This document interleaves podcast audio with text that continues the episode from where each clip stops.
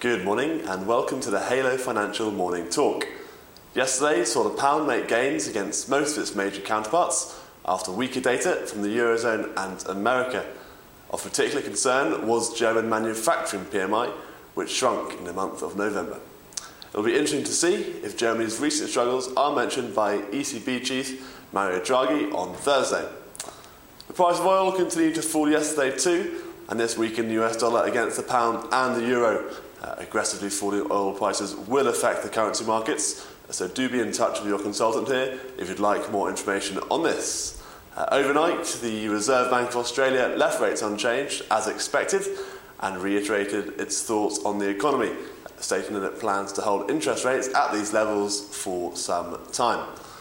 The central bank highlighted the risk of rising unemployment and falling commodity prices and will look for the Aussie dollar to weaken to combat this. Uh, the rest of the day is very light on data, but with UK construction PMI the highlight at 9.30. This figure is expected to come in strongly and could help continue the pound's current rally.